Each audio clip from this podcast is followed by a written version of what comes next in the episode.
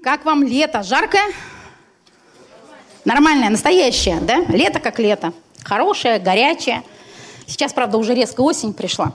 И э, мое слово, оно сегодня будет таким, я надеюсь, что оно будет местом, где ты сможешь прийти и начать обновляться в силе. Знаете почему? Я вообще готовила другую проповедь, муж мой знает. Я готовила проповедь, что мне делать. Я попытаюсь сегодня соединить два в одном, но когда я пришла, я услышала это в своем духе. А я такой человек очень послушный Господу, да, и поэтому я очень сильно хочу э, сделать то, что Он хочет. И я знаю, во многих из вас, у многих из вас такое ощущение, как будто вот сил нету, как постковидный синдром определенный. Кто переболел коронавирусом, ковидом, кто помнит это состояние, когда вы ползаете от кровати чуть-чуть там ползаете, кто-то посерьезнее помнит свои обессиленные состояния, да? И вы знаете, в чем суть? В том суть, что когда мы вот, э, ну, хотели бы, даже какие-то цели ставили, но мы чувствуем, что у нас нет возможности, у нас нет сил, да, мы и не способны себя заставить, мы и не способны себя инициировать, мы не способны куда-то идти, и даже что-то, ну, и менять что-то не способны. И зачастую вот мы даже пугаемся этих состояний. Я не знаю, как вы, но я помню момент свой такой, когда э, много лет назад у меня инсульт случился, и я неделю лежала вот после первого своего маленького, у меня был микроинсульт, маленький-маленький такой. И я неделю лежала, прям неделю вообще лежала так, что прям жутко, ну, прям вообще лежала и под себя ходила, слава богу, за детей. Я помню это состояние бессилия, я помню состояние, когда я не могла ничего и не хотела ничего. И мне легче было решить, что я, наверное, умираю. Вот прям я помню этот момент свой, когда вот я лежала, я подумала, ну все, ну все, ну, ну, ну хорошая у меня жизнь была. Я помню, за меня приходили братья, сестры молиться, я так убедительно очень говорила, да я, да такую жизнь прожила, да 60 жизней я уже прожила, да у меня такое случилось, да такое, да все. Представьте, мне тогда было всего лишь 38 лет. Можете представить? Можете нет сейчас. Вот смешно мне сейчас, понимаете? Вот сейчас мне прям смешно об этом вспоминать. А в тот момент, когда у тебя нет сил, когда ты лежишь и ты зависишь от кого... А я такой человек, я вообще не могу ни от кого зависеть, понимаете, да? Мне сложно вот даже, я даже чай сама себе наливаю. И вообще сложно объяснить, сколько я хочу и чего. Я люблю быть вот такой сильной всегда. И в тот момент я помню, ко мне пришла драгоценная сестра, она сказала, Диночка, ну как тебя прибодрить? Как тебе, вот что тебе сделать такое, приободрить? И я такой, знаете, такую бравую мысль ей сказала, помолись со мной. Она такая, да, все, классно. Чтобы Господь дал мне фотоаппарат – она, зачем тебе фотоаппарат? Давай помолимся. Я говорю, ты знаешь, а у меня был момент, когда вот первый инсульт был, у меня вдруг резко случились моменты, когда память моя начала, ну, меня подводить резко. А я тогда не знала, потому что я второй инсульт уже в больницу попала, а первый я не знала. И у меня память резко начала вышибаться, простые вещи вдруг я не могла объяснить, что это, как это, я не понимала. И у меня пришел страх, что я забуду. И я такую, знаете, бравую мысль ей говорю. Я хочу отфотографировать главных людей своей жизни – и на обратной стороне написать, кто они и что для меня сделали. Чтобы я, когда уж совсем мне плохо было, раз нет-нет, и карточку посмотрю. Чувствуете, да? Прям позитив один прет, да? То есть прям вот, ну, направление, цель, движение, куда идти, что делать, прям все. И я помню, у нее такое лицо было смущенное очень сильно. И она смотрела на меня, она говорит, а другие желания есть? Давай помолимся о чем-то другом. А другие какие-то, ну, может, тебе пирожков охота, может, тебе что-то хочется, может, тебе в доме что-то сделать. А вот когда мы в состоянии находимся без сил, у нас даже желаний нет как таковых. У нас нет даже понимания, что мы можем делать, да? И зачастую вот эти наши состояния без сил, они нас пугают. Вот кого они пугают? Скажите, пожалуйста. Аминь. И это не только состояние физическое без сил. Иногда мы бываем духовно без сил. Иногда мы бываем организационно без сил. Однажды у меня был замечательный спектакль детский. Я, мое хобби было в свое время играть детские спектакли. Мы писали сценарии, я любила придумывать, сочинять, подбирать музыку. Все сразу любила делать. И вот и представьте себе, у меня замечательный сценарий. Мы классно репетировали, все здорово. Вот завтра спектакль. И нам чуть-чуть надо дошить декорации, поставить, закрепить, подогнать костюмчик.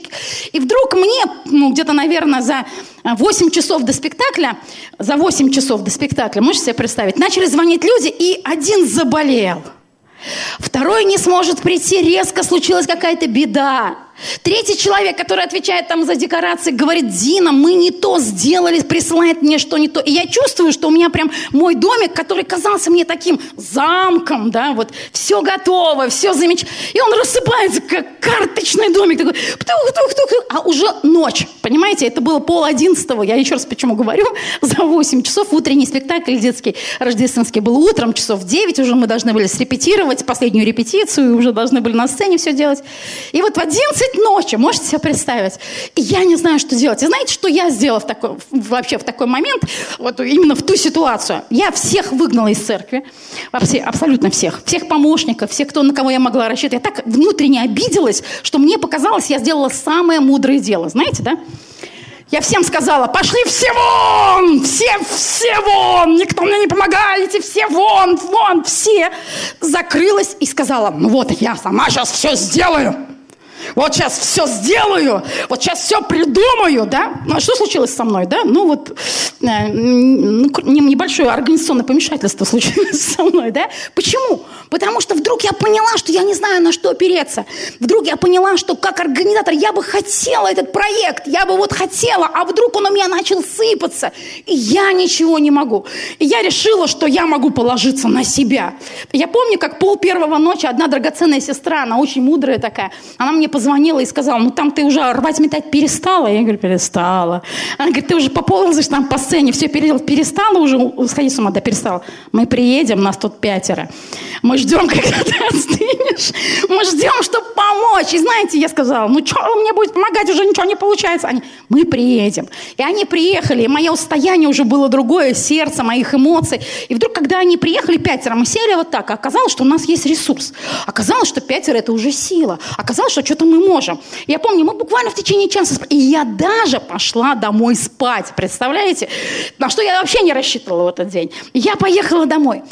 И знаете, когда у нас наступают вот такие моменты, когда вдруг по каким-то причинам все рушится, или случается внезапно какая-то беда, или случается какие-то, вот, может быть, длинный путь, вот этот обессиливание, когда мы перестаем пить из источника, когда по какой-то причине мы не испытываем жажды, одну встречу никак не могу забыть. Она вот уже сколько ей лет этой встречи в моей жизни. Представьте, это было в 91 году. Да, очень давно произошло, а я никак не могу забыть. Мы встречались с одним дедушкой, который был давнишний-давнишний писятник, который прошел огонь, воды, две тюрьмы, сидел на зоне. Он не умирающий был такой. У него даже фамилия сделалась такая, немрущий. Потому что поменял он себе как кличку. Помнишь этого человека, Михаил, да? И мы были настолько удивлены, мы пришли к нему, он хотел посмотреть на свеженьких христиан. То есть, ну, тех, которые 90-е, да. И вот я, мне 19 лет, почти 20, представьте. Вообще, я верующая почти год вообще, да. Дух Святой во мне горит. И я такая, все, мне кажется, что зажечь можно всех. Мне кажется, что я, вот я уже воскрешала из мертвых людей. Я уже там все видела. У меня столько огня. И вот мы встречаемся, а ему почти 90 было тогда. И вот мы встречаемся, и он рассказывает нам вначале спрашивал, вначале спросил нас, расскажите свою историю. Вот что вы, как вы уверовали? Потому что он знал, что я татарка. И я начала рассказывать, делиться, свидетельствовать. И я смотрю, он сидит, и у него слезка так течет тихонечко. И он слушает, задает вопросы, ну вообще не зажигается. Знаете, вообще никак, нигде. Я замолчала, я помню этот момент, когда я замолчала, и я не знала, мне как будто вот захлебнулась, я не могла ничего больше сказать. И он сказал, да, у меня тоже была классная история. И он начал рассказывать свою историю гонений, терпений, что он проходил. Я думаю, боже мой, этот человек вот такие вещи проходил. Боже мой, я вообще, мне там со стыдом захотелось под лестницу спрятаться. Думаю, да я вообще ничего не знаю по жизни. Да я вообще ничего не проходила. А он, и когда он рассказывал, все это рассказывал, у меня вдруг появилось желание спросить и помолиться. Мне казалось, моя вера сейчас, она взрывется во мне, потому что это был, ну, праведник Божий, человек Божий Божий, претерпевший мученик, настоящий христианин, вообще удивительное существо. И я спросила, о чем помолиться? О чем? Давайте помолимся за ваше исцеление, вы исцелитесь. Давайте помолимся, если у вас вопросы с квартирой, получите квартиру. О чем помолиться? И он попросил очень просто, он сказал, помолитесь, чтобы я умер. Я говорю, как? Ну, как, как за это молиться? Он говорит, я так устал. Я так устал, я не чувствую свежести Божьей. Я не чувствую Божьего ну, восполнения уже. Я так много всего видел, я так много всего потерпел, но вы знаете, я живу уже как по накатанному. И мне так тошно из-за этого. А умереть не могу. Потому что на зоне научился есть супчик да кашку, кашку да супчик. Врачи приходят, и, видимо, я был в Божьем присутствии, меня болезни не берут. И вот помолитесь, чтобы Господь забрал меня. Я ничего не могу сделать. Вот вы пришли, ободрили меня, а мне больно, еще больнее. Я помню тот момент, когда я напугалась, я реально напугалась. Это вообще в моей жизни несколько раз люди просили, чтобы я помолилась, чтобы они умерли. Каждый раз для меня это был шок, хотя я понимала, откуда это желание – и знаете, иногда, когда мы находимся вот в таких состояниях, когда вдруг по каким-то причинам, вот у этого дедушки, вследствие того, что он вышел из всех тюрем, отовсюду ушел, у него и семья хорошая, все, но церковь двинулась дальше, а он остался на своем месте. Он не понимал, что происходит с церковью, он не понимал, что происходит с церквями вообще, он не понимал, куда дальше идти, и он перестал пить из источника, он перестал искать источники силы. Да, он читал Писание, да, он даже молился Духом. Да, поверьте, когда мы были и слушали его историю прежнюю, его история прежняя, это была героическая история, сильная история. Но сила Божья, вода Духа Святого, она нам нужна не только вчера, не только тогда, когда нам было тяжело. Направление, куда идти, что-то созидать и строить.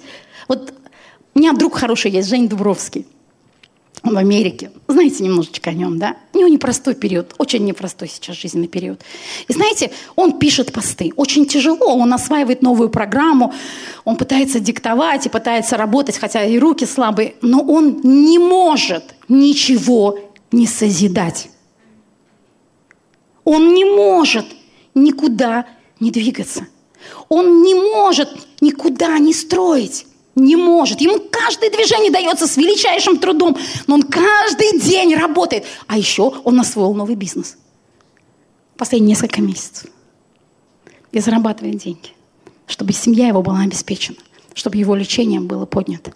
Представьте себе, он не может не созидать, потому что в каком бы состоянии мы не были, если мы не у источника силы, если что-то нас не подпитывает и не направляет, и мы не созидаем вокруг себя, тогда в нашей жизни наступает пустыня. А пустыня имеет такое очень сильное негативные действия, она нас разрушает, она из нас все силы забирает, она, мы перестаем ощущать, что мы засыпаем, мы перестаем ощущать, что мы куда-то идем. Однажды я разговаривала с одним путешественником, а он случайно стал путешественником, непроизвольно абсолютно, в современное время. Они отдыхали с женой в Египте, и они поехали на тур такой, на этих на тетрациклах в пустыне покататься. И получилось так, что на одном месте там что-то неудачно прыгнули, тетрацикл один сломался. Вот. А человек, который его вел, они обычно там группой же путешествуют, а он уехал дальше. И я, говорит, я думал, да ничего страшного, я сейчас вот на этот барханчик подымусь, и я увижу там, где они, куда они уехали. И он, так как это пустыня, Поверьте, есть такие пустыни, где вы не поймете, куда двигаться вообще. То есть полностью у вас потеряно видение. Вы вообще не понимаете. Барханы все одинаковые, направления все одинаковые. И вот он поднялся на один барханчик и никого не увидел. Но он, ну как бы, я, говорит, видел, что вот, ну вот же след, ну вот же след. И я пошел, и он пошел в противоположном направлении. И получилось так, что они разминулись. И он три дня практически, три дня он бороздил, он искал место, куда выбраться. Три дня, а в, этот, в эти три дня ни одной экскурсии не было. Представьте, то есть вот такая ситуация. Я когда смотрела на него, я спрашивала, слушай, а как его нашли случайно? То есть пошла следующая экскурсия, его там нашли. Он вообще ушел от своего тетрацикла. Лучше бы он на месте оставался, потому что у всех этих тетрациклов у них есть поисковые там какие-то сигнальчики, еще что-то. А он ушел, он вообще, он был же умный, мы же всегда умные, да? Мы особенно, как я вот, да, видите, какая я была умная, да? Не смогла спектакль с командой сделать, всех выгнала, да, вот. а я одна смогу, да. Мы же всем нам кажется иногда, что мы точно знаем, что делать. Но в тот момент, на самом деле, он сделал ошибку. И в пустынях мы иногда дезориентированы. Мы не понимаем, куда идти. Мы не понимаем. И он говорит, знаешь, самый сложный был первый день. И самое сложное была первая ночь. Это было самое сложное. А потом все стало нейтрально. Я привык. Вообще привык. То есть мне просто плохо было. Вот прям плохо и все. И я, говорит, просто брел и говорил, не спать, не лежать, брести, не спать, не лежать, брести, да. И слава богу, у него была бутылка воды с собой, это была единственная... А, и жвачка Мадерол, что ли, у него был. Вот это единственное, с чем он там проходил, и к концу третьего дня его нашли.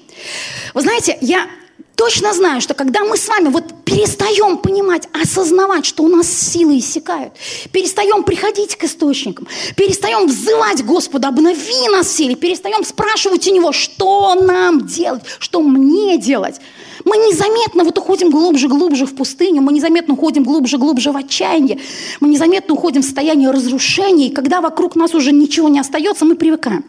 И у нас становится такое состояние, как, ну вот, надо же выжить. Ну, дожить-то надо. А некоторые просто ищут смерти, как этот дедушка. Как история в Библии о Гарри. Давайте мы откроем эту историю, она очень интересная. И первое мы посмотрим, вообще, кто-нибудь знает, что за девушка была Агарь? Да? Точно знаете? Да, я сейчас очень такая э, любопытная девушка стала. Я сейчас изучаю и составляю психологические образы библейских героев. Ну, я же психолог, чем никто запретит-то мне? Никто не запретит. И я работаю с Писанием сейчас так, что я составляю психологические образы, психологические портреты всех библейских героев. Это новый кайф, который я ловлю, простите, пожалуйста, я поделюсь с вами. Вот. И недавно, буквально полгода, как вдруг я погрузилась в то, что я поняла, что все эти герои, которых мы с вами изучаем, помимо того, что они библейские, легендарные, герои веры, они люди – самые обыкновенные люди. И я поняла, и мне вдруг захотелось посмотреть, потестировать, разобраться, почувствовать, попробовать их на вкус и посоставить эти портреты психологические, чтобы я могла видеть вообще, где эти люди среди нас, где эти люди в моей церкви, как, как я могу служить этим образом, как я могу служить этим личностям. И вот я хочу вам рассказать историю этой девушки замечательной Агари. Но для начала мы прочитаем э, историю с вами, да, про Агарь, как вообще у нее вся эта история произошла. Буквально несколько стихов мы прочитаем про Агарь, хорошо? И первое место Писания, которое мы прочитаем, это Бытие 21 глава, с 9 стиха. «И увидела Сара, что сын Агари, египтянки, которого она родила Аврааму, насмехается над ее сыном Исаком. И сказала Аврааму, выгони эту рабыню и сына ее, ибо не наследует сын рабыни сей сыном моим Исааком. И показалось это Аврааму весьма неприятным ради сына Измаила. Но Бог сказал Аврааму, не огорчайся ради отрока и рабыни твоей. Во всем, что скажет тебе Сара, слушайся голоса ее. Ибо в Исааке наречется тебе семя. От сына рабыни я произведу великий народ, потому что он семя твое. Авраам встал рано утром, взял хлеба и мех воды, дал Агаре, положил ей на плечо и отрока, и отпустил ее. Она пошла и заблудилась в пустыне Версавии. И не стало воды в мехе, и она оставила отрока под одним кустом. И пошла, села вдали в расстоянии на один выстрел лука, ибо она сказала, не хочу видеть смерти отрока. И она села поодаль против него и подняла вопль и плакала. И услышал Бог голос отрока. Откуда? Оттуда, где он был. И ангел Божий с неба возвал к Агаре и сказал ей, что с тобой, Агарь? Не бойся. Бог услышал голос отрока оттуда, где он находится. Встань. Подними отрока, возьми его за руку, ибо я произведу от него великий народ. И Бог открыл глаза ее, и она увидела колодец с водой живой. И пошла, наполнила мех водой и напоила отрока.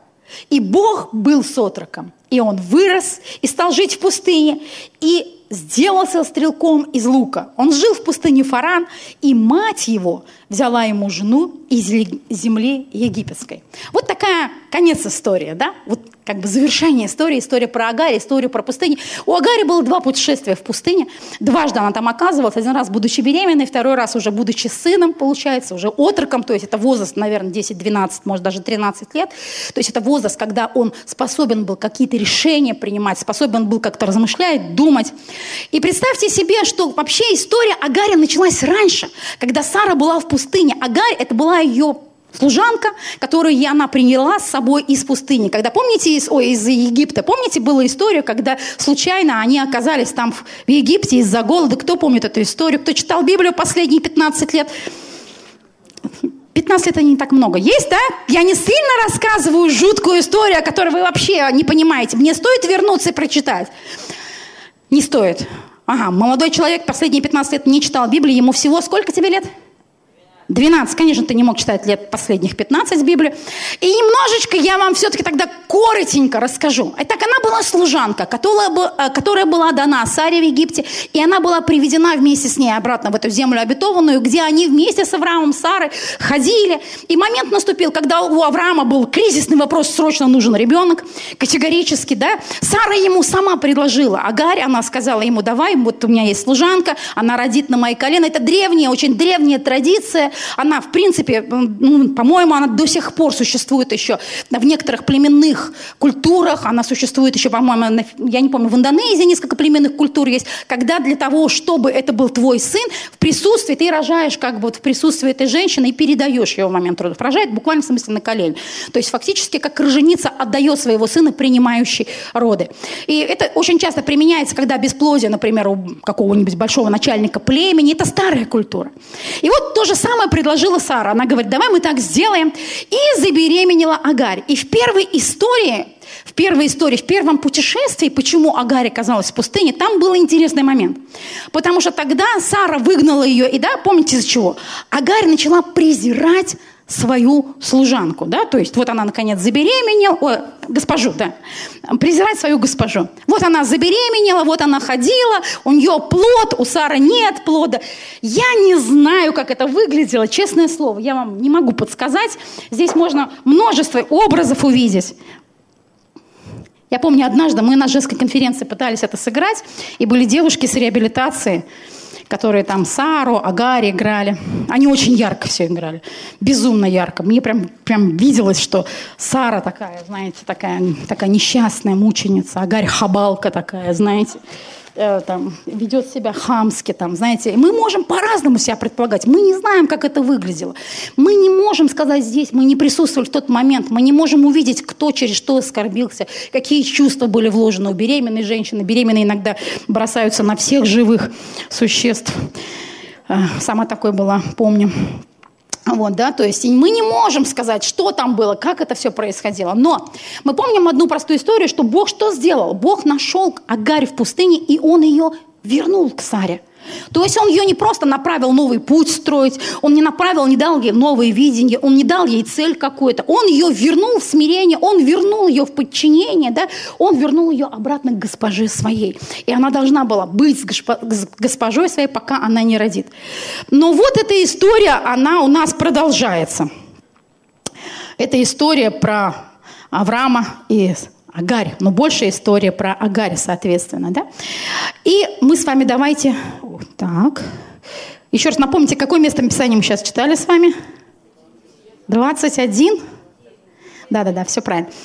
Вот. И давайте мы сейчас с вами увидим, да, что происходило. Давайте мы немножечко постараемся с вами разобрать это переживание чуть-чуть и увидеть с вами, что происходило, да, как пришло опустошение, как пришло лишение силы, как, каким образом, что происходило с, этим, с этой удивительной женщиной, как Агарь, и что не происходило с ее сыном.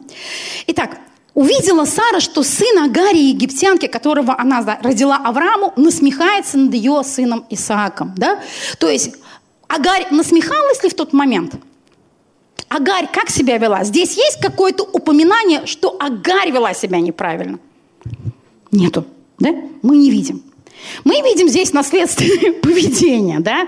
То есть мы видим здесь отроки начали ссориться, что-то происходило, да, между Измаилом и Исаком. И иногда нам кажется, что все события в нашей жизни, они так связаны. Иногда нам кажется, что пустыня, наказание, разрушение в нашу жизнь приходит обязательно по какой-либо причине. Иногда нам кажется, что если вот ко мне как к психологу зачастую приходят люди и говорят, давайте добьемся, давайте разберемся до корней, давайте разберемся, с чего все пошло, давайте разберемся, откуда все началось, давайте докопаемся. Но даже в этой маленькой истории мы сами видим, что в пустыне в этот раз Агарь оказалась совсем не по своей вине. Мы не видим здесь, что была какая-то неправильная позиция. Почему? Потому что жалко было Аврааму отправлять Агарь. Потому что Авраам заботился. Мы прочитаем с вами сейчас, и мы увидим, да, что сделал? Написано неприятным в 11 стихе. Неприятным показалось это Аврааму. И что мы также увидим с вами? Мы увидим, как он заботится в 14 стихе. Авраам встал рано утром, взял хлеба, мех, воды, дал Агаре, положил ей на плечо и отрока, и отпустил. То есть он прощается – он переживает, он заботится, он делает безопасно, и он направил их куда-то. То есть куда-то он их направил, потому что в пустыне Версавии они заблудились, но они должны были через нее пройти. Он направил их, скорее всего, к тем местам, э, где были его там, э, племянники, где был дядя, в ту сторону он направил, к Лавану, скорее всего, в, ту, в том направлении. Но мы с вами видим на самом деле, что здесь отношения Агари ни к Аврааму, ни к Саре, они не были столь негативны, они не были столь неправильны. Иногда в нашей жизни мы по какой-то причине, не связанной даже с нами, даже не связанной с нашими поступками, даже не связанной какими-то с нашими ложными ошибками, мы вдруг оказываемся в месте, которое нас обессиливает. Мы вдруг оказываемся в пустыне. Что тут произошло? Тут написано, она пошла и заблудилась в пустыне. Пошла и заблудилась. У нас недавно совсем одна сестра драгоценная вернулась из Москвы. И когда она уезжала в Москву, я помню, мы молились за нее, у нее видение было, образ был, что она там будет делать. Она хотела бизнес открывать, она хотела какой-то проект открывать, такой очень серьезный. Она уже в возрасте, практически такая, почти бабушка, ну в тот момент была. А вот. И она такая, да у меня все продумано, да я все вопросы решу, помолитесь, пожалуйста. И мы помолились. Она приехала, она сразу пришла в Московскую церковь Слово жизни, сразу начала ходить в домашнюю группу. Вроде выглядит все замечательно. И потом, когда она не звонила нам несколько лет, ну, мы как-то пересекались на конференциях, она приезжала на конференцию, но не звонила несколько лет.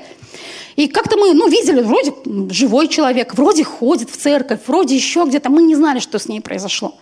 И вот она в этом году, слава богу за пандемию, хорошее время. И вот во время пандемии она вернулась, она решила побыть пандемию здесь, оставила работу, там оставила свою квартиру, там приехала, осталась в Балаково некоторое время, чтобы просто вот эту горячку вот эту пройти, пережить. И вот она на пандемию пришла на, в один из служений, по-моему, даже тогда не конференция была, прям перед конференцией. Она пришла в церковь, мы общались, и вдруг Господь что-то вложил в меня, и я начала пророчествовать прямо во время служения, и сказала слово в ее жизнь. И она говорит, Дина, когда ты это говорила, ты говорила так, как будто ты видела меня изнутри насквозь.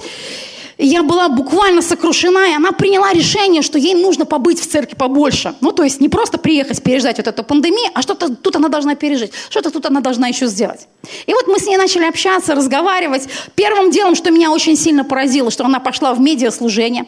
Ну, чтобы вы понимали, разница между самым старым медийщиком и ей 40 лет. То есть самый старый медийщик и моя драгоценная вот эта вот сестра, разница между ними 40 лет. Потому что у нас самому старому медийщику 25. 26, так? 26 самому старому. Нет, я, да, ей, ей 65, да. А ему, моему сыну, то есть, я пытаюсь вспомнить, сколько самому старому медийщику лет, а самому взрослому, да, и она пошла в медиаслужение. Я была немножко шокирована. Я говорю, Кир, а как она? Ну, а получится ли у нее? У вас там подростки, у вас там молодежь. Он говорит, ты знаешь, как ни странно, мам, она так очень прям вот, ну, как-то, я не знаю, естественно так влилась. Как-то она прям, знаешь, она взяла то, что у нас хуже всего получ... у подростков получается. Я говорю, а что у вас хуже всего получается? Он говорит, организация. Вот это вот момент всех обзвонить, встретиться, договориться, всех пригласить. Вот это. У нас вообще администрирование, а она администратор по духу. И она, знаешь, она как-то с нами и на молитвах, и туда, и сюда. Ее никогда не оскорбляет, что там она там и чай нам организует, и это. И она так и на всех наклонениях. И знаете, у нас была недавно молодежная подростковая конференция Worship and Prize, да, называлась, по-моему, да, прославление и хвала, да. И там были тоже все самые молодые, самый старый человек был 27, чуть-чуть плюс-минус, кроме, конечно, спикера примеров. А, вот. И она скакала вместе с подростками на первом ряду, такая, знаете, вся в подростковом стиле, в таких кроссовочках, в таких джинсиках, потому что она была и все помогла организовывать. И я спрашивала у нее, слушай, ну, для меня это как бы, ну, необычно мало мягко сказано. да, то есть как ты, что? Она сказала, ты знаешь, я вдруг в своей жизни, я почувствовала, что моя пустыня закончилась. Можно я приду к тебе, расскажу тебе? И у нас была такая встреча, где она рассказывала мне, как она заблудилась в этой Москве, как она заблудилась духовно, как она потеряла источник силы, как она перестала молиться на языках, как Слово Божье перестало живым быть для нее, как она вообще, я говорю, не помню, в какой-то момент я вдруг начала понимать, что я не нуждаюсь в Боге вообще. Просто не нуждаюсь. У меня было классное переживание церкви, Духа Святого. Но как-то у меня вот все разумно так, как-то у меня все как-то вот правильно так. И вдруг я начала понимать, что я-то хочу, наверное, самых обычных вещей. Я хочу пить, есть, жениться, да, то есть, ну, самых элементарных вещей хочу, которые все люди хотят. И я, в принципе, в Боге уже не нуждаюсь. И в этот момент случилось замечательное событие. У нее случился один инсульт, она чудом остается живой. Ее в буквальном смысле слова там вытаскивают с того света. И в момент, когда ее вытаскивали с того света, когда она вернулась в сознание, первым делом, что началось с ней, она молилась на языках. Она думала, это, наверное, у меня ну, побочный эффект. А девушка, которая ее откачивала, она говорит, ты несколько часов молилась на языках. Ты прям молилась, молилась и молилась. И она говорит, я плакала, потому что я осознала, что я молюсь сейчас – Духом Святым и нахожусь в Его присутствии. И я этого не делала три с лишним года. И вдруг я молюсь, и это течет из меня, и течет из меня. И мне хочется, и я вспоминаю, куда мне хочется. И меня Балакова, Балакова, Балакова. Я думаю, как вообще мне из этой замечательной Москвы, из моего потрясающего бизнеса, из большой церкви, в которой я почти не хожу, только появляюсь так для галочки. И вдруг мне хочется куда-то. И я говорю, чувствую это внутри. Знаешь, есть в наших жизнях эти источники, эти колодцы, которые мы иногда не видим, как Агарь, которая была в пустыне. Она находилась недалеко от колодца вообще. Можете себе представить? Давайте мы прочитаем с вами. 19 стих. «И Бог открыл глаза ее, и она увидела колодец». Вообще интересная история, да? Пустыня, вот засуха, вот это духовное обессиливание – оно приводит нас в состояние, когда мы перестаем видеть источники силы, мы перестаем их понимать, мы различать их перестаем. Наши глаза как будто закрываются, и мы их не видим. И когда мех, когда наш с вами объем силы, когда наша с вами энергия, этот мех, который ей Авраам дал, эти, эта вода, которую он положил ей на плечо, она закончилась, не было больше. Она находилась совсем недалеко от источника силы. Совсем недалеко. Но она его не видела. Однажды я пришла молиться за одну сестру. Она не была в церкви где-то полгода. Масса причин, почему мы не ходим в собрание. Масса. Я даже не буду их рассматривать. С годами у меня даже нет интереса спрашивать. Почему? Правда. Масса. И обиды, и серьезные конфликты, и э, надоедает, и грехи. Масса причин. Масса абсолютно убеждение, ложь, какая-то вот другая ситуация. Но самое интересное, я пришла к ней через полгода, она не ходила в церковь, я пришла к ней, я встретила ее на улице, на, на остановке буквально в смысле слова. Я сказала, слушай, Ирина, ты где? Куда ты пропала? И она, ой, ты знаешь, ну, одно, второе, третье, как-то, пошли, ты же здесь недалеко живешь, пойдем тебе чай попьем, пойдем. Я смотрела, как изменился ее дом. Я помню, как мы домашние группы там проводили. Я помню, что там было. И я пыталась найти там Библию. Ну, просто интереса ради. Я не знаю, как вы, у вас дома легко ли найти Библию? Есть? Да? Ну, в нашем доме будете ржать. У нас их столько, они везде рассованы. На любом месте, у каждого там по несколько вариантов своих. И мне нравится моя большая розовая, там у кого-то другая. Михаил Аркадьевич у меня вообще любитель всех возможных переводов. И если вы увидите на диване кучу разных открытых книжек, это значит, он там пиршествовал несколько часов.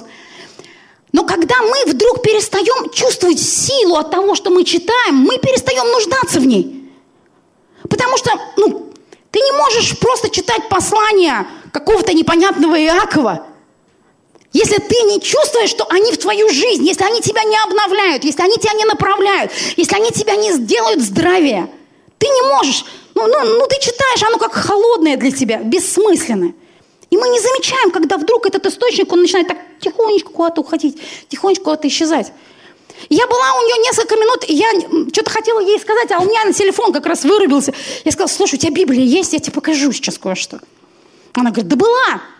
И она уходит, помню, в своей комнате, что-то ищет, ищет, ищет. Потом в другую комнату сидит и ржет, говорит, Дин, точно есть где-то. Ну точно, ну я же в церковь ходила. Я вдруг заметил, слушайте, шесть месяцев. Да? Шесть месяцев, как человек не обновлялся в силе Божьей, не искал у этого источника, она не видит, она не знает. И в этот момент, знаете, я такой человек, я очень в этом плане мистичная, я люблю водиться Духом Святым. Мне нравится. Я сказала, она точно у тебя есть в доме? Да. Я говорю, сейчас давай помолимся. Сейчас, давай.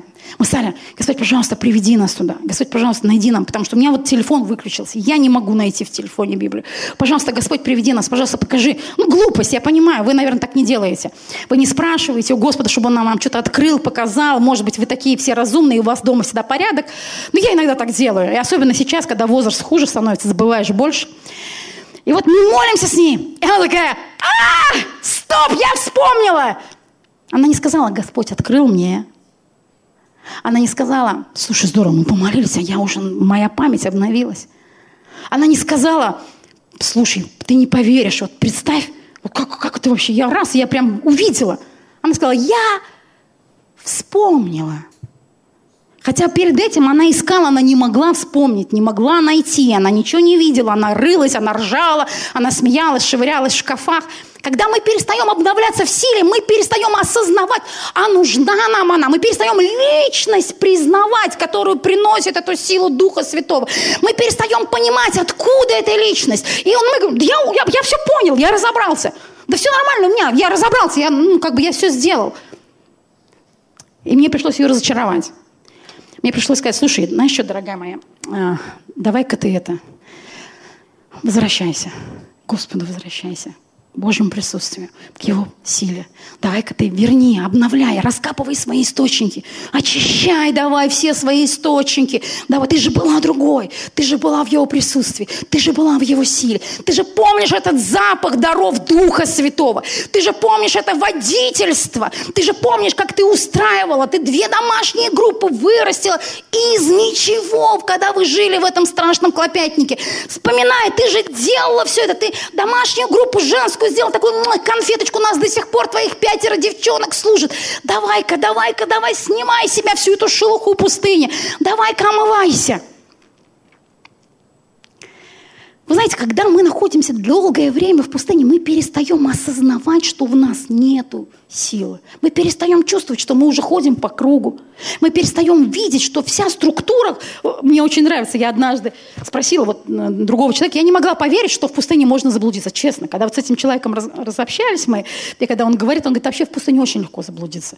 Я говорю, послушай, ну не может быть, там же все видно, ну, ну куда ты прошли, ну там же вот проехал ты троцикл, ну видно же. Он говорит, да, стоит пять минут подуть ветру и ничего не видно, вообще ничего не видно. И ветер не должен быть сильный, и ветер может быть совсем слабый.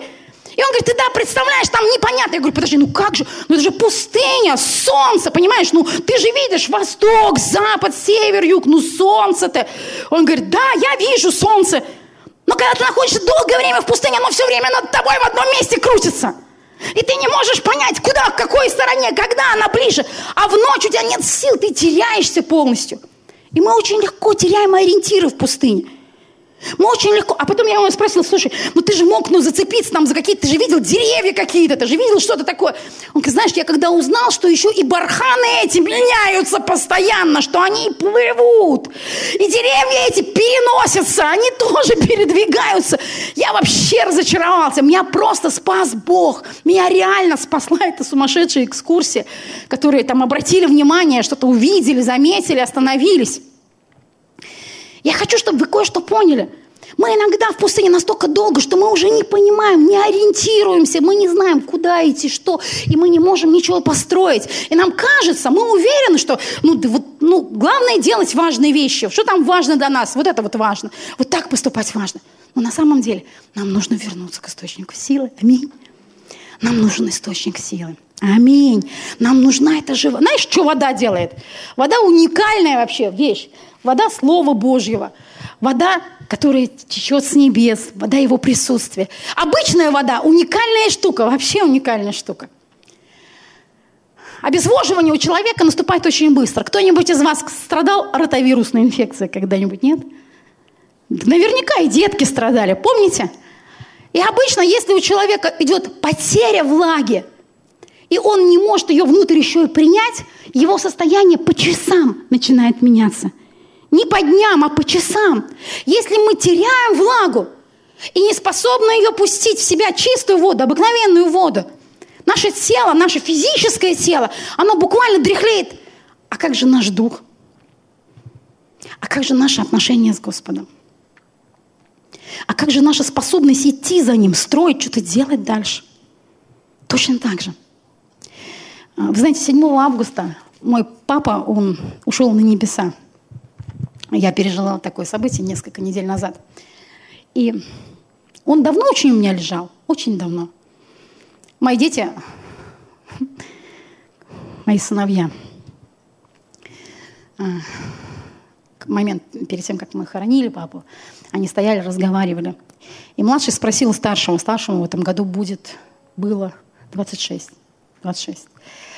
И он спросил у старшего, слушай, Кир, а ты же помнишь дедушку, который, ну, еще ходил? Младшему 16. Он говорит, ты же помнишь дедушку, который двигался? Ты же помнишь дедушку, который, ну, другой был? Кир говорит, да, я помню. Он очень давно лежал, он очень давно был парализован, у него серьезный диагноз, рассеянный склероз, о котором мы очень поздно узнали. Многие годы он вообще нам ничего не говорил. Вообще, знаете, есть разные люди. Есть люди, которые говорят, а есть люди, которые вообще не говорят. Вот. Есть люди, которые терпят, молчат, которые, ну, это не плюс, это далеко не их сильная сторона, но они просто не умеют, не научены. А может быть, просто они запрещают себе какие-то чувства, переживания. Вот мой дедушка был таким, мой папа – дед моих внуков, он был такой.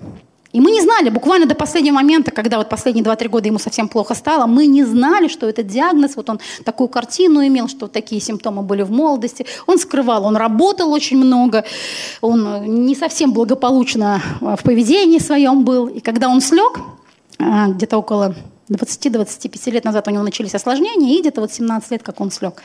И когда он слег, вот этот момент переживания, что ему стало хуже, оно как-то стало привычным.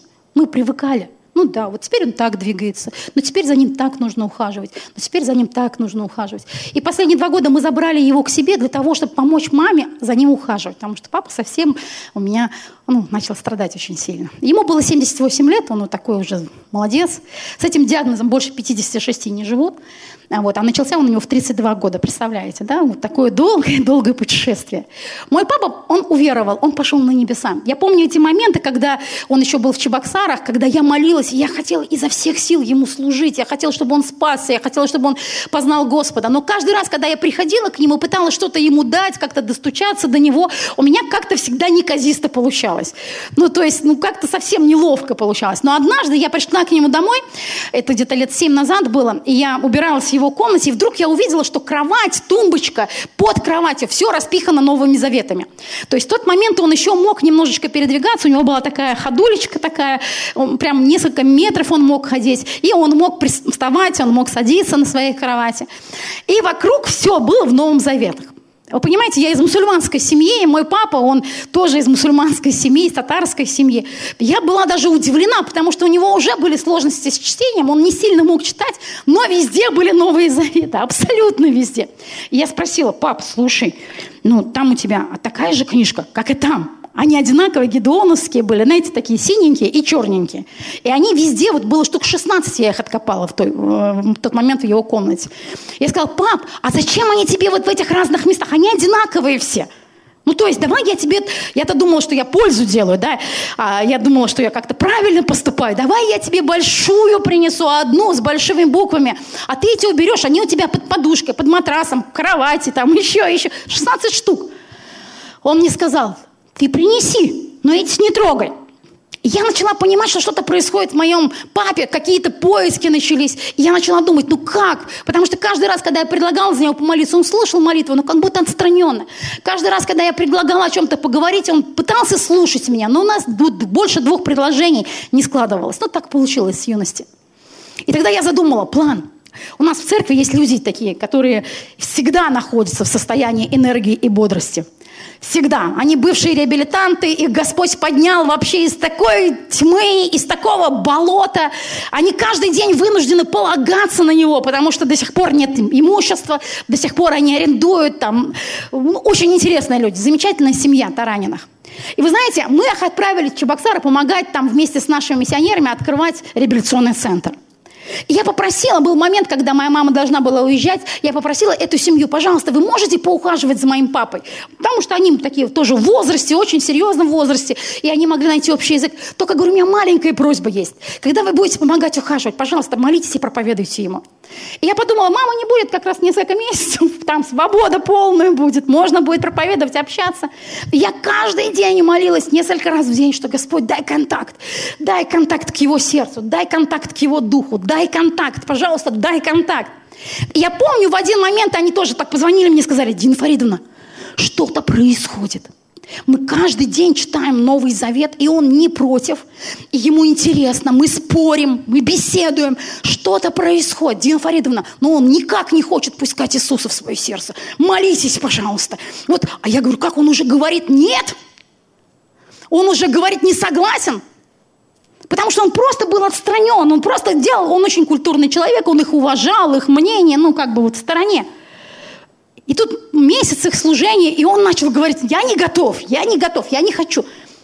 И в один из дней они позвонили мне, и они смеялись, плакали, радовались и рассказывали на перебой, как произошло, как они коснулись его сердца, как они объяснили ему, что Иисус друг, как они объяснили ему, что его посредничество очень важно, и как он согласился. Они говорят, Дина, он плакал, когда читал молитву покаяния, он рыдал, он обнимал нас, он прям, мы видели, как его сердце стало мягче – вы знаете, в тот момент, когда мой папа принял Иисуса, я была далеко от него, 500 километров, но я почувствовала, источник моей силы наполнился заново, потому что цель достигнута. Слава Господу, сердце, сердце завоевано, по-настоящему завоевано. Я не была там, но я буквально, я ходила неделю. И, знаете, это давно произошло, с тех пор я их очень люблю, этих таранин. До сих пор, когда я их вижу, мое сердце, оно прям вот, я взрываюсь, я их всегда обнимаю, люблю, целую. И всегда говорю, вы знаете, как я вам благодарна. Источник силы. Вы знаете, когда мы видим и переживаем, что люди спасаются, наши близкие спасаются – когда цели, которые мы поставили перед Господом, когда цели, которые для нас и для Него являются важными, когда цели, которые Господь Он поставил перед своим народом, и вдруг мы видим, они исполняются. Вы не представляете, что с нашим духом происходит. Он перезаряжается буквально в смысле слова. Я помню этот момент, когда я буквально обновилась, я была наполнена. Я думала, ну я так далеко, я не видела. Я приехала через несколько месяцев к папе, я смотрела за ним, подсматривала, как, как, как, как увидеть, что он спасен, как, там, как это понять. Я ходила около него, немножечко общалась с ним, немножечко так разговаривала. Я не могла это почувствовать. Но он был другой. И вы знаете, когда вот буквально несколько Месяц назад папе стало хуже, и э, мне нравилось ухаживать за папой, мне нравилось ему помогать. Я ничего не стыдилась, ничего не боялась, потихонечку осваивала каждую степень, потому что это сложно, когда на твоих руках умирает ближний, любой человек, и самый родной, конечно же, это очень тяжело. Но у меня всегда было понимание, что сделать, как поступить, как поступить легче, вот как ему помочь, как его покормить, как за ним так поухаживать, как ему так помочь. И моя жизнь, она была вот обстроена этими целями. Но вдруг в один момент все цели, они исчезли. Я знала о том, что это произойдет. Я понимала, папа 78 лет, он давно лежит. Но вдруг у меня как будто вот все пропало, как будто стало пусто абсолютно. Моя структура, мое понимание, что нужно делать по отношению к папе, вдруг исчезло. Раз ее не стало. Ну, были похороны, события, суета какая-то, а потом ничего нет.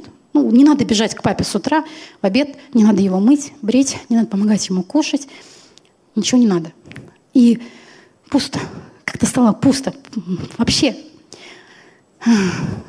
Я потерялась. Я была дезориентирована. Я не готова была. Я знала, что мне нужно пройти этот путь, но вдруг я не готова оказалась к этому пути. Вы знаете, несколько дней, наверное, я даже плакать не могла. Правда не могла. Мама, она смотрела на меня, она знает меня давно, она знает, что я не такой человек темпераментный, что вот я сильный, веселый, но когда боль какую-то, я не умею ее переживать, я не знаю, как ее переживать. И я не могла страдать, я не могла плакать, пока однажды не случилось такое смешное событие. Мы ехали на такси, и мальчишки, которые на велосипеде пытались уйти с второстепенной дороги на главную, они вдруг решили свернуть прямо вот на встречную. Двое пацанов в возрасте 9-12 лет. И таксист, он замечательный человек. То есть он прямо затормозил так, что мальчишки вот, ну, обтерли вот так вот всем своими брюками, руками, рубашками. Они обтерли весь борт, обтерли бампер. Да, то есть, ну, все впереди вытерли. Велосипед, конечно, прям до свидания. Но мальчишки не пострадали вообще никак, никаким местом. И когда вот этот удар произошел, я помню этот момент, когда мы, я, водитель кричал, я начала кричать, я кричала, я не знала, чего я говорила, какие они дураки, что они все неправильно делают, же так нельзя. И я начала плакать, и знаете, вдруг, как в мультфильмах, да, бывают такие слезки, видели когда-нибудь, нет? Вот так они стреляют, и человек как фонтаном, я начала плакать, а водитель успокаивает меня, говорит, да вы успокойтесь, мы ничего не сломаем, да вот же мальчишки, да они все нормально, да вы посмотрите, да ничего не да не девушка моя. Он испугался, думал, что я плачу от того, что вот стресс пережила из-за мальчишек, а я наконец-то начала плакать. Я наконец-то начала отпускать. Наконец-то слезы прощания, вот оно начало выходить из меня, и мне влажно стало, мне уже мягче стало. И вдруг как какие-то... И вдруг я увидела, есть ценность, дети есть, дети, маленькие, подростки, мальчишки, тут, а их нужно заботить, что-то нужно. Я не знаю, это все складывается мгновенно, и вдруг что-то изменилось. И знаете, что произошло вечером? Я делала какие-то свои дела, я приехала часов пять, и я сказала сыну, сыночка, ты меня пока не трогай, мне надо прочитать одно место из Библии. Вот одно нужно. Эти две недели, пока были эти переживания, я не могла читать слово. Оно для меня было таким, ну, каким-то бесцельным, что ли. Я сказала, сыночка, ты меня не трогай. Я ушла, я сейчас быстренько почитаю, мне надо одно место прямо увидеть. Мне надо его увидеть. Я его искала. Через пять часов он подходит ко мне и говорит, мам, ты мне, конечно, извини. Я, конечно, трогать не буду. Ты скажи, что пожрать можно, и все. Ну, там ничего, там ничего нету, ты ничего не приготовила. Я говорю, подожди, как, как пять часов? Нет, ты не может же быть такого. Как пять часов-то? Он говорит, мам, посмотри в окно. Посмотри, видишь, что там происходит? Жрать хочется, ты мне скажи, что я могу сделать сам? Не могу, ты мне скажи. Я не поняла, как я провалилась. И я не просто провалилась в эти стихи, в это Божье присутствие. Я не просто провалилась в эти места Писания. Меня буквально вот как вода начала наполнять меня изнутри. У меня текло, текло, текло, текло. И я оживала внутри, оживала. У меня я начала записывать. У меня вдруг пришло совершенно новое понимание того, чего я хочу. Моя жизнь начала вновь получать видение. Давайте еще раз вернемся к 19 стиху. Мы прочитаем с вами. Бог открыл глаза ее, и она увидела колодец с водой живой. И пошла, наполнила мех водою и напоила отрока. Когда мы долго находимся в пустыне, когда долго мы находимся без силы, мы не ориентируемся, перестаем видеть, где источники силы. Мы их не, не замечаем. Но есть следующий момент, когда мы вдруг начинаем их видеть, наша задача в том, чтобы пойти и что сделать? Наполнить. Аминь. Наполнить. Когда я прочитала этих пятеро часов, я читала Писание, я потом почувствовала движение духа, я не сказала, о, все, Господь, все, я живая, я двигаюсь дальше по пустыне.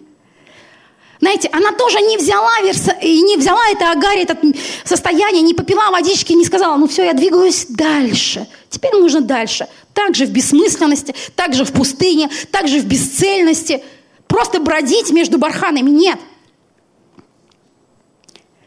Через эти пять часов я нуждалась, я сказала, Дух Святой, пожалуйста, вот прежде чем я пойду готовить ужин, пожалуйста, прежде чем я пойду там о своих детях заботиться, слава Богу, они большие, они выживут, они не груднички, вода есть, попастятся несколько часов.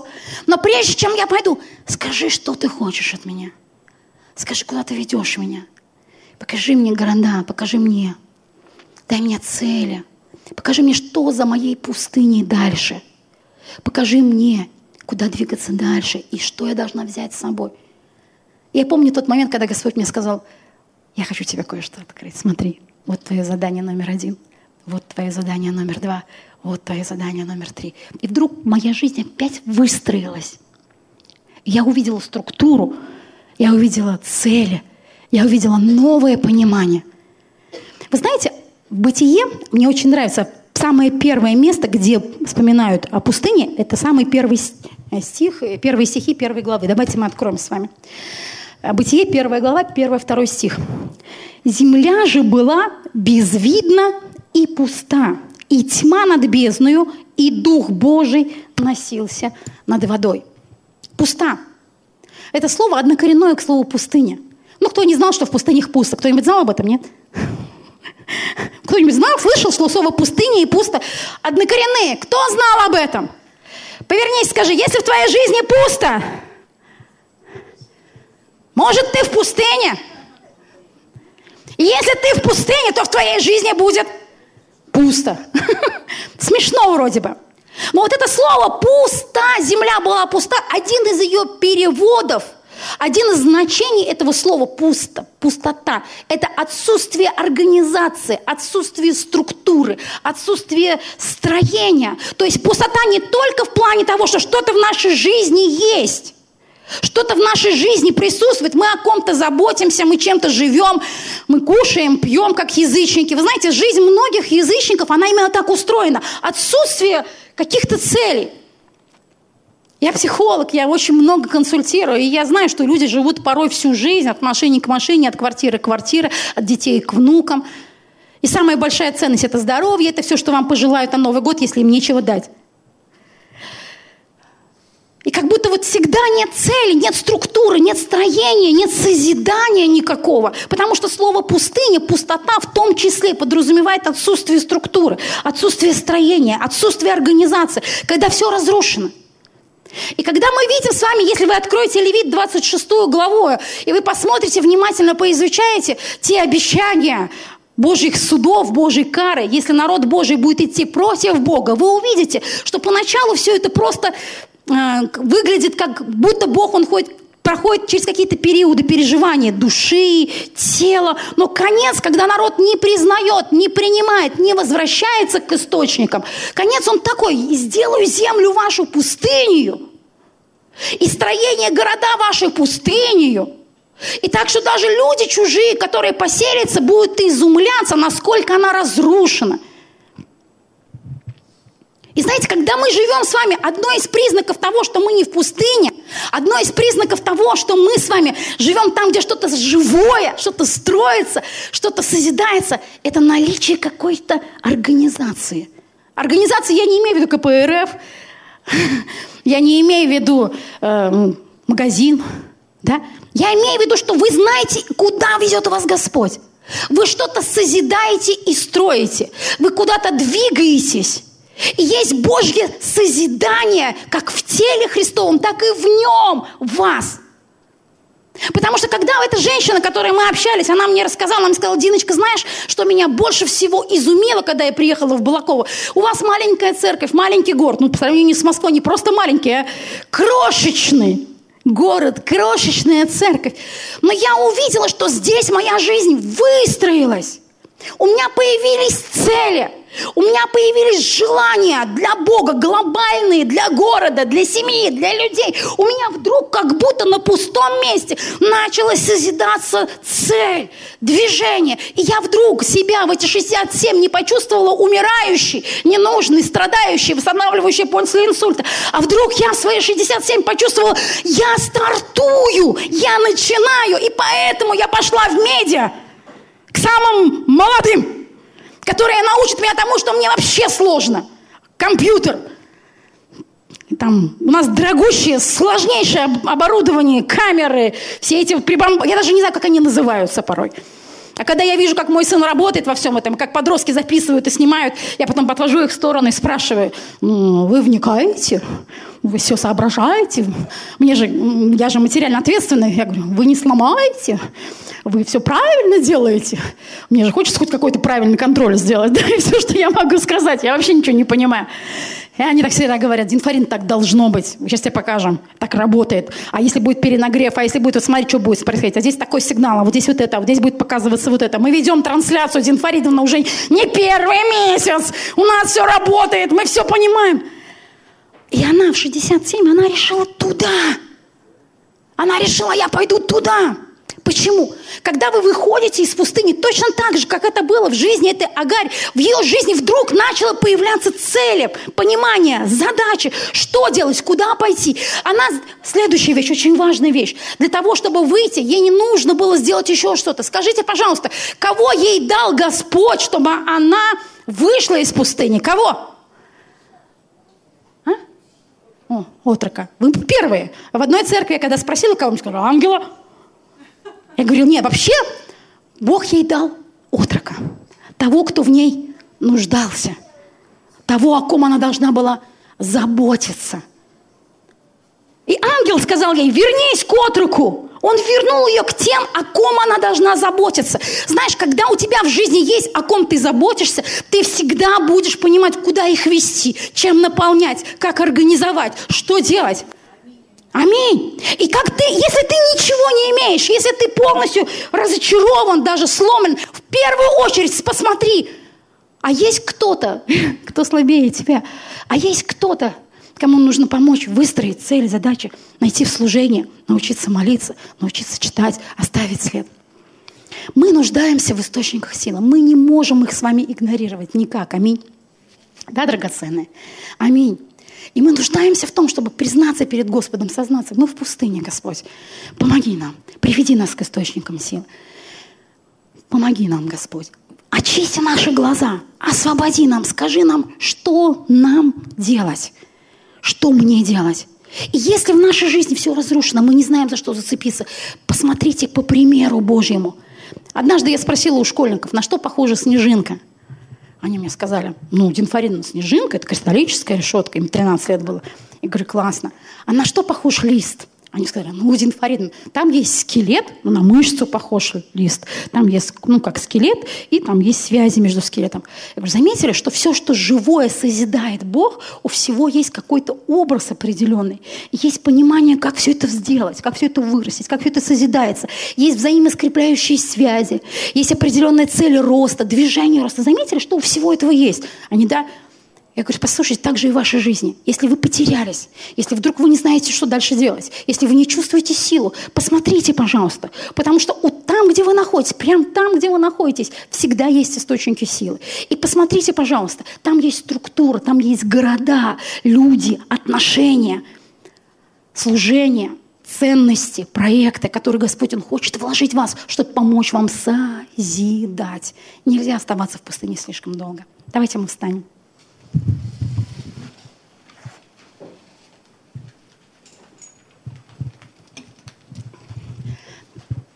Я хочу попросить Михаила Аркадьевича сейчас выйти и вместе с нами, да, мы хотим помолиться за тех людей, а, если вы знаете, что вам нужно восстановление в силе. Очень часто люди меня спрашивают, а какие источники силы есть в моей жизни? Я очень старый примитивный христианин. У меня очень простые источники силы. Первое, я очень люблю, когда Господь погружает меня в свое слово. Я люблю, когда Он, Он сам направляет меня, ведет меня силой через свое слово. Я ищу в Библии источники силы всегда. Нахожу, ищу, что-то копаю, что-то расследую. Вот видите, сейчас я тащусь от психологических портретов библейских героев. Я создаю их, записываю – Некоторое время назад я готовила пророческую школу. Меня исследовала Писание о пророческих символах и образах. Все, что в Писании написано. Еще несколько месяцев назад я искала, как подготавливать людей, как научать людей к проповеди. Я сделала поиск такой углубленный, чтобы опять восстановить, искать что-то. Всегда мне нравится слово. И я люблю не просто читать его как, ну, потому что надо. Я ищу в нем источники силы. Мне нравится, когда он вдруг заряжает меня, и вдруг моя жизнь, она структурируется, мое видение, образы, цельности, они структурируются. Мне очень нравится.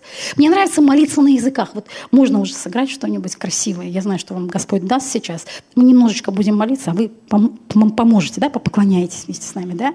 Мне нравится молиться на языках. А, если тяжело одной, а в пустыне всегда тяжело одной молиться на языках, я по секрету вам скажу. Группируйтесь. Возьмите того, кто вообще не умеет молиться. Начните просто за него молиться. У меня есть один друг замечательный. Когда он пришел однажды ко мне, он сказал, я не умею молиться Духом Святым. А в тот момент мне было очень-очень тяжело. Я потеряла ребенка, и я болтыхалась, и я не знала вообще, куда двигаться дальше. Он пришел и сказал, Дин Фаридовна, я когда молюсь на языках, я ничего не чувствую вообще. Можешь ты меня научить?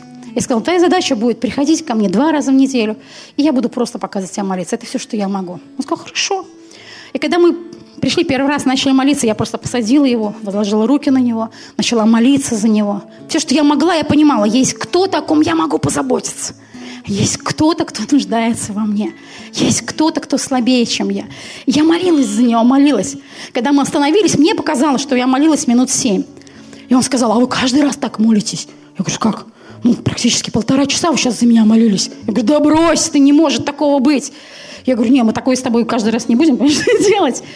Но на самом деле целый год после этого мы с ним молились. Целый год. Два раза в неделю. Потом мы выезжали в поля, молились, в духе двигались. До сих пор, если ты хочешь, и ты знаешь, и тебе нужен какой-то совет, Дин Фарид, где ты берешь источники силы? Молись на языках. Молись. Не можешь за себя, потому что в пустыне ты себя не видишь, не ориентируешься, не чувствуешь. Время дня теряешь, куда идти не понимаешь, где солнце не понимаешь. Но там есть кто-то всегда в пустыне, рядом, за кого ты можешь молиться. Возьми его, совсем маленького или совсем неслышащего, и начни молиться за него. В духе, за его жизнь, здоровье, ориентиры, за его ценности, за его призвание, за то, чтобы Господь говорил к нему. Начни молиться, молись, молись, молись. Все, что может быть ценно для него, молись опять, погружай себя опять. И ты вдруг увидишь, что ангел его, может быть, твой ангел будет молчать. Вы знаете, тот момент, когда Агарь услышала ответ, ей четко сказали, ангел отрока. С Агарью что-то произошло, ее ангел замолчал, он сказал, ничего не скажу. Но ангел отрока, он возвал. Может быть, Бог не ради тебя, но ради него приведет в твою жизнь силу Божью. Аминь. Пожалуйста, молись на языках. Следующая вещь, дорогой мой. Если ты нуждаешься, и ты чувствуешь, что ты давно в пустыне, ты не понимаешь, что делать, пожалуйста, найди движение, движение Бога, которое Он созидает, где бы оно ни было. В церкви Господь очень много созидает в церкви если он созидает что-то в этом городе, созидает что-то для этого города, оно очень маленькое может быть, очень малозначительное. Однажды во время одной моей пустыни я решила сделать ремонт в подъезде. Это было смешно, это было очень забавно, но было движение, и мы смеялись с мужем. Все знают, что мы пасторы церкви, и мы ремонтируем подъезд. Мы снимали старую краску, мы делали новую, мы не знали, как коснуться этих коммуняк Духом Святым, мы не знали, как их изменить. И вы знаете, когда мы это делали, мы снимали там все. Бог в это время двигал сердцами. И что-то происходило. И потом через год после этого ремонта женщина одна, которая очень давно вообще следила за баптистами, писятниками, не для того, чтобы присоединиться, а для того, чтобы писать на них накладные. Она отвела меня в сторону, и она сказала, Дина, знаете, когда вы коснулись моего сердца? Знаете, когда у меня появились вопросы к вам, к Богу, вообще к себе? Вот тогда, когда вы делали ремонт, когда это никому не нужно было, но это стало нужно вам. У Бога всегда есть цели, Бог всегда что-то созидает. Найди, пожалуйста, погрузи себя в это, сделай задач, пусть твоя жизнь не будет бессмысленной от бархана к бархану, пусть в ней созидается Божье Царство. Поверь, Царство Божье, оно созидается с каждым днем, а там, где Его Царство, там и Его сила. Аминь. Аминь, мои хорошие.